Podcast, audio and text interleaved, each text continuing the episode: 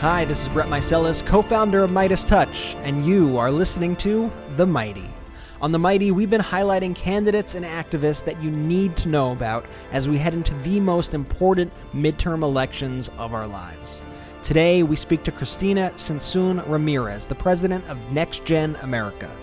NextGen America is the nation's largest youth voting organization that's using innovative digital and field strategies to turn out young voters in key states. They're empowering the largest and most diverse generation in history through voter education, registration, and mobilization. It was such a pleasure to chat with Cristina, who gave us her thoughts on youth enthusiasm as we approach the midterms and gave us so much insight as to what we need to know about what's happening on the ground in communities to get voters to the polls. If you want to watch the video version of this interview and get access to even more bonus content you won't find anywhere else, be sure to join us on Patreon right now at patreon.com slash Midas Touch. That's P-A-T-R-E-O-N dot com slash Midas Touch. It's also just a great way for you to support our truly independent media network that is fueled by you, the people, not by billionaires, corporations, or any outside investors. Without further ado, our interview with Cristina Tzintzún Ramirez. Welcome to this edition of The Mighty. This is Ben Meiselis, joined by my brothers Brett and Jordi Meiselis. As you know, we have been highlighting the critical issues that are on the minds of Americans heading into these midterms, which are very, very, very rapidly approaching. And I say very a lot of times on purpose here. Um, and so I'm really privileged to have as a guest on our podcast today, Cristina Tzintzún Ramirez, who is the president of NextGen America, the nation's largest youth voting rights organization. NextGen has registered and mobilized millions of young people to the polls with the goal of harnessing the power of young people to reshape the political outcome of our country, not just for an election cycle, but a generation. Cristina, welcome to the podcast. Thanks for having me. You know, I think about the harnessing the power of the youth and a story recently with uh, Ben Sasse, senator of Nebraska, Uh, who through this very secretive selection process somehow is the only candidate uh, to become the next president of the University of Florida.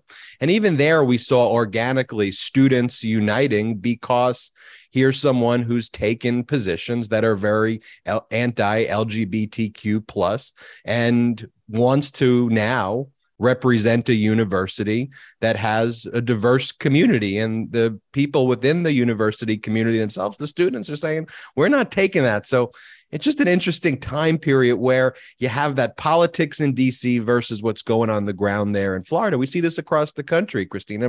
What do you want to, could you speak to that event as well? And just, I think what's going on in campuses across the country. Yeah. So you know, young people today, which we count as ages eighteen to thirty-five, um, are the most diverse and largest generational voting bloc in American history. They also happen to be the most progressive. So we've really se- seen since two thousand four, Republicans losing our larger and larger share of young voters. And also as young people, I'm a grandma millennial. As we get older, we're also staying very progressive. Um, And because this is such a diverse generation, they look at the Republican Party, they look at MAGA Republicans, ultra conservatives, and they say, you don't represent us. You don't represent us on L G B T Q issues, on racial justice issues, and not on economic justice issues. And now, of course, everyone sees not on women's rights issues as well. And so, you know, an entire generation of young people repulsed by the Republican Party. And of course, you see that playing out on campuses, communities, and elections across the country.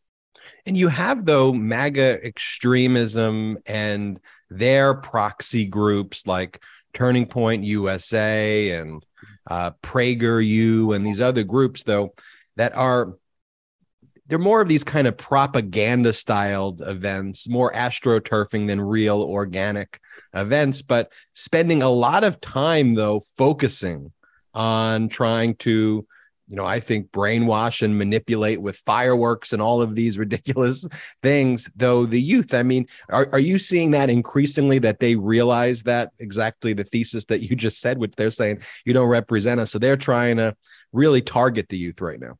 Yeah. So you actually, it, we just had this happen. I live in Texas, which we're actually the third youngest state in the country and one of the most diverse. So one in three eligible voters is under the age of thirty. Beto O'Rourke took seventy-one percent of the youth vote when he ran against Ted Cruz. So Republicans know that they've got to do something about the youth vote. So Dan Crenshaw, congressman, and Greg Abbott, our governor, just did a youth vote summit for young people. It was like an all-white male audience of just a couple hundred people. Uh, looks nothing what Texas actually looks like, but it's just like a last-ditch effort, a sad attempt, instead of adjusting their policies, spent pumping millions and millions of dollars to try and get the few young Republicans out to vote, because they know that young people are overwhelmingly progressive. And then they also pass policies in some of the fastest racially demographically changing states. So Texas, Arizona, Georgia, where the older population looks very different than the younger population. You see a host of voter suppression bills. And in my home state, for example, um, vote by mail is only allowed for people over age sixty-five. So automatically excludes younger people. Um, and so young people are the one group consistently that legislators will try and block from voting and exercising their full power, whether they say it's because they're students um, or in other ways by removing polling locations from campuses. You see a host of ways that Republicans state by state are really trying to diminish the power of young people because they have overwhelmingly lost them. And instead of changing their policies to address their pain, they're trying to exclude them from voting. One of the things you mentioned there, too, though, is, is that Republicans recognizing the problem that they have with not getting youth voters to support them as they try to exclude people from the process, though, is they still are investing millions and millions of dollars, and their billionaire donors are freely writing these checks uh, to fund these absurd W W E-style events where, I mean, you know, from someone who has a, a somewhat of a background in event planning, I watch some of those Turning Point events. I go, that event must be like three million dollars to put on with, with, with all of those things. And they get those checks freely. On the other hand, where there's a great deal of actual grassroots energy on the side of progressive movement, it seems that the hardest part is actually getting the funding to do some of the most basic things, like just to get people on buses to go to point A to point B, not fireworks. We're not asking for fireworks. We're just asking for basic travel and transportation. So what is your observation, though, about that disparity of these right-wing billionaires writing those checks freely? And I just feel on the progressive side, sometimes it's very difficult to get those checks. Yeah, I think that there has been an underinvestment of young people um, by Democrats and progressives, and particularly young people of color have been just abysmal investment. Um, and, you know, I come from the Latino community where we've seen portions of our community start to vote Republican in my home state of Texas and places like Florida. And that's just because Republicans put money and time into our community, and Democrats, a lot of them have taken our votes for granted. And um, I believe that ultimately Democrats have better policies to address the pain and needs of America's younger generations and young people of color in particular, whether you're talking about raising the minimum wage, legalizing marijuana, protecting the sanctity of gay marriage, or um, making sure that women can decide what happened with their own bodies. Those are cho- those are policies that overwhelmingly young people are in line with Democrats on. Um, but there needs to be a lot more money put into young people. Candidates face a problem, which is, you know, they're going to look at an election and they're going to look at how they expand, how they win with the electorate that exists. And, uh, you know, if you look at what happened in Georgia, it was ten years of investment in communities of color and young people to build the electorate that was necessary to actually transform the state. And it's those kinds of multi-year investments that aren't sexy for a lot of Democratic donors, but are how you shift power.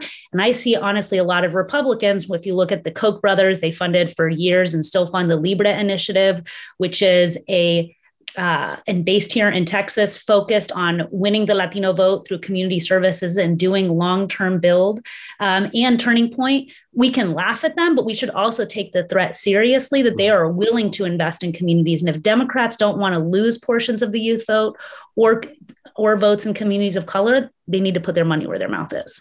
Yeah, we always say that too. Like it's, we could definitely laugh at them all we want, but they are there doing the work. And in your opinion, are Democrats doing enough work on the ground to help reach Latino communities who's, or are they just being taken for granted?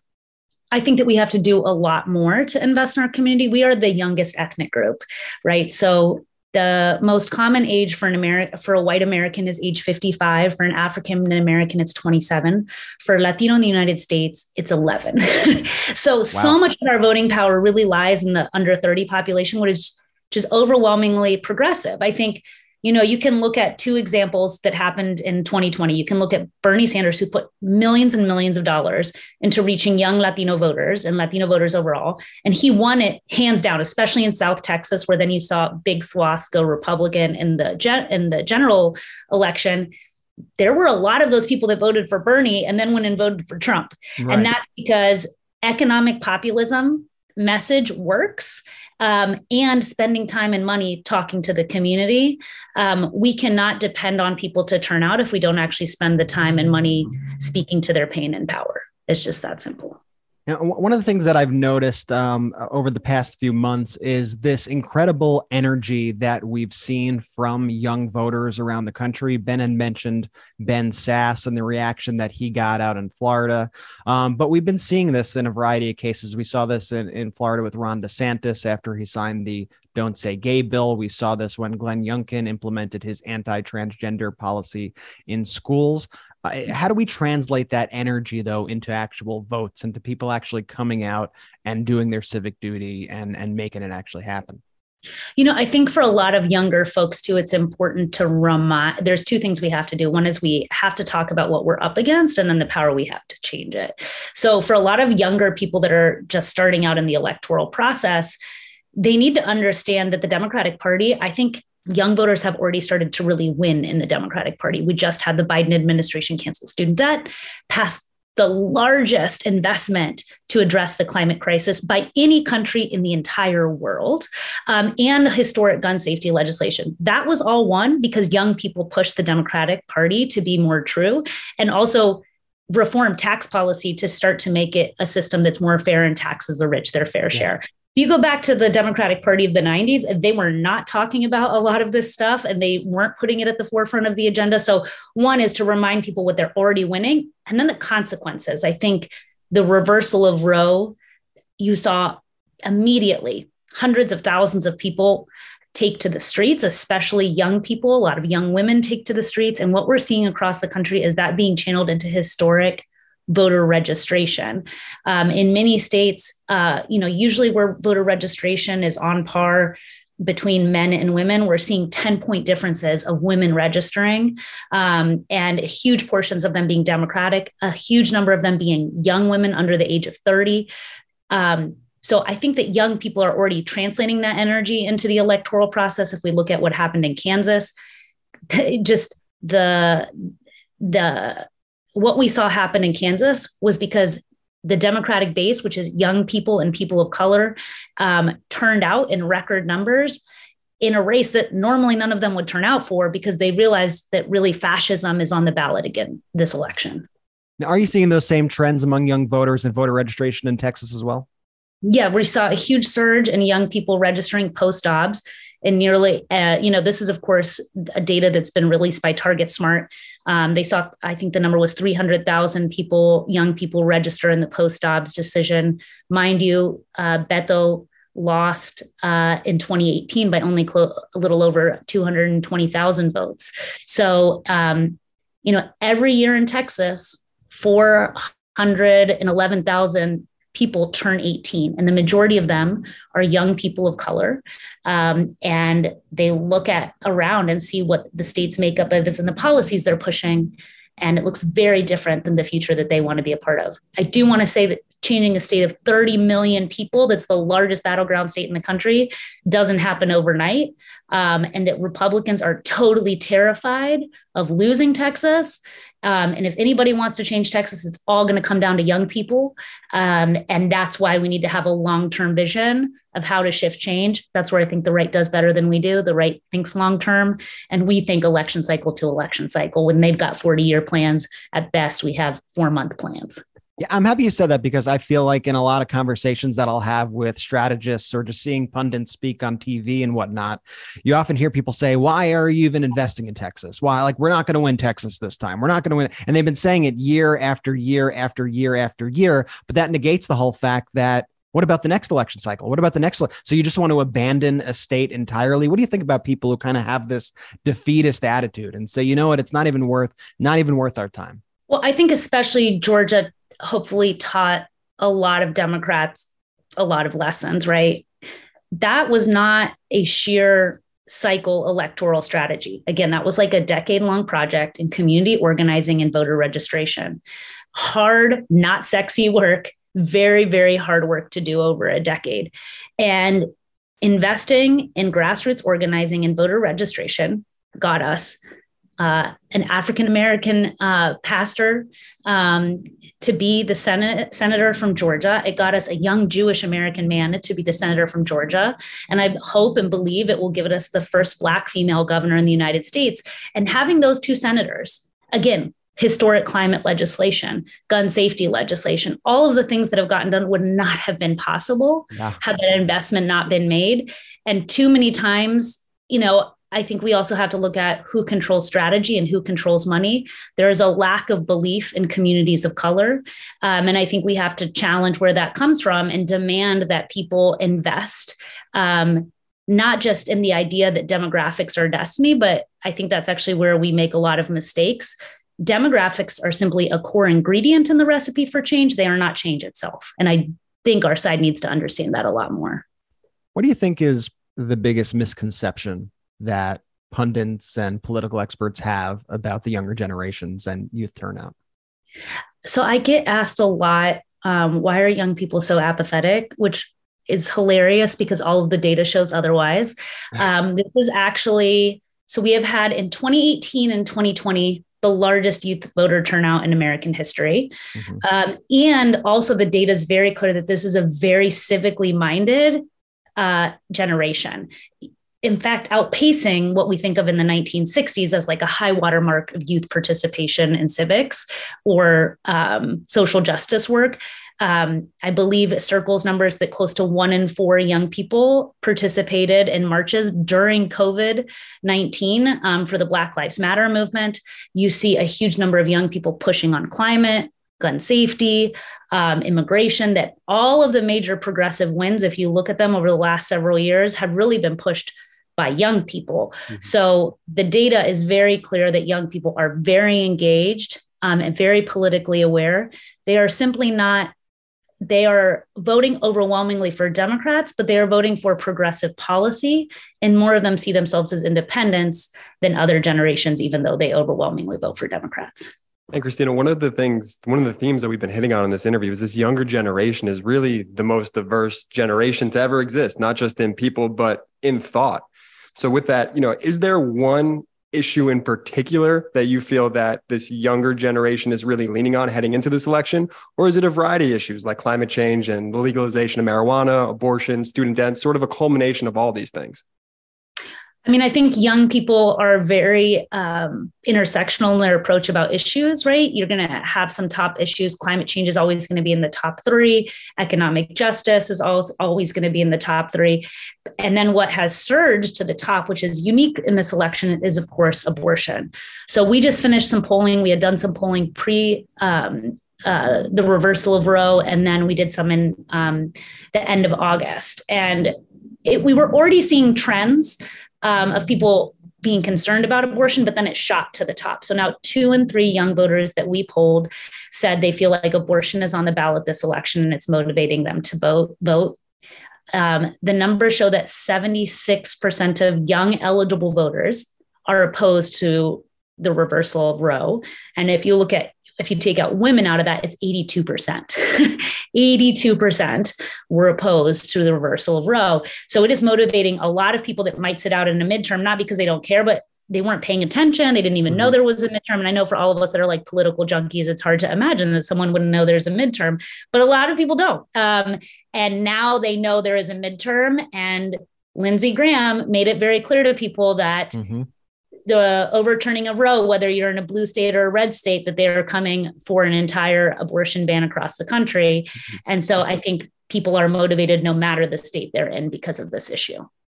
And this generation too, the, they're difficult. I think some people feel intimidated to reach out to them because they don't know how to get their message clearly articulated towards this generation because they're on all these different platforms. And, you know, they're, they're very unique in that way. What have you found to be the most effective way to communicate, you know, just this pro-democracy message to this next generation? So at NextGen, we try and organize anywhere and everywhere young people are to turn them out. We focus on battleground states. So we have a field team on one hundred eighty-six community and college campuses um, um, in eight states, as I mentioned. And we also are organizing, they get mail from us. We're organizing online. Um, we organize influencers on Instagram, TikTok, to reach millions of young people. Um, and we also uh, organize on dating apps, uh, was something that really surged to the forefront of our organizing strategies in COVID, because there was a ninety percent increase in people Um, organizing on dating app, dating app, or being on dating apps That's during awesome. COVID. And you can search by geography. You can look up people's Brilliant. Political persuasion. And so we have twenty-five thousand volunteers across the country that are helping us reach people on dating apps and making sure they have a voting plan. We're not trying to catfish anyone. We're just talking about the big D, which is democracy, um, and getting uh, young people to make sure that they're ready for the election. That's amazing. And that basically answers my next question. We're we're less than thirty days out at this point from the midterms. You know, w- what's NextGen doing in, in, in this last twenty-five days, twenty-six days? We are, like I said, we are doing all of those things. Um, and then we're going to be doing a, a tour across our states on college campuses. We'll be unveiling a special guest that Uh, is very Ooh. Popular with young people that will be going with us to college campuses. And then we've just been doing the hard grind work since early spring of getting young people registered, pledged to vote.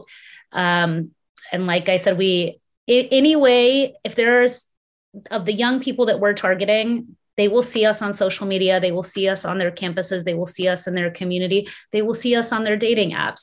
We will try and be anywhere and everywhere they are to let them know about the power they have this election to determine the outcome. That is amazing. And so we have a really passionate audience that always loves to help where they can. How, how can people help NextGen? Where can they get involved? What should they do? Yeah, so we are building out our army. I forgot to mention, we also send uh, tens of millions of texts and phone calls to people. Phone calls actually do work for young people. You'd be surprised. So we are building our army. Um, uh, I said we have twenty-five thousand volunteers across the country. We're trying to grow that in the last few weeks. We just had three thousand people join last week. Um, we'd like to ha- get up to like thirty-five thousand folks um, by election time to help us make those calls and texts or organize on dating apps. And they can go to nextgenamerica.org forward slash volunteer. Again, that's nextgenamerica.org forward slash volunteer. And they can volunteer from wherever they are to help us turn out young people. Cristina Tzintzún Ramirez, so great having you on the Midas Touch podcast, edition of The Mighty. Thanks so much, y'all. Thank you, Cristina. And thank you for listening to this episode of The Mighty. Remember to look for volunteer opportunities with NextGen America at nextgenamerica.org slash volunteer. Also, consider supporting our independent media network right now at patreon.com slash Midas Touch. That's P-A-T-R-E-O-N dot com slash Midas Touch. In addition to helping this network grow, you get access to great bonus content, including the video version of this podcast. As always, you can find great Midas Touch gear at store dot midas touch dot com, so make sure to get your Ovember gear before Election Day. Thank you for listening, and shout out to the Midas Mighty.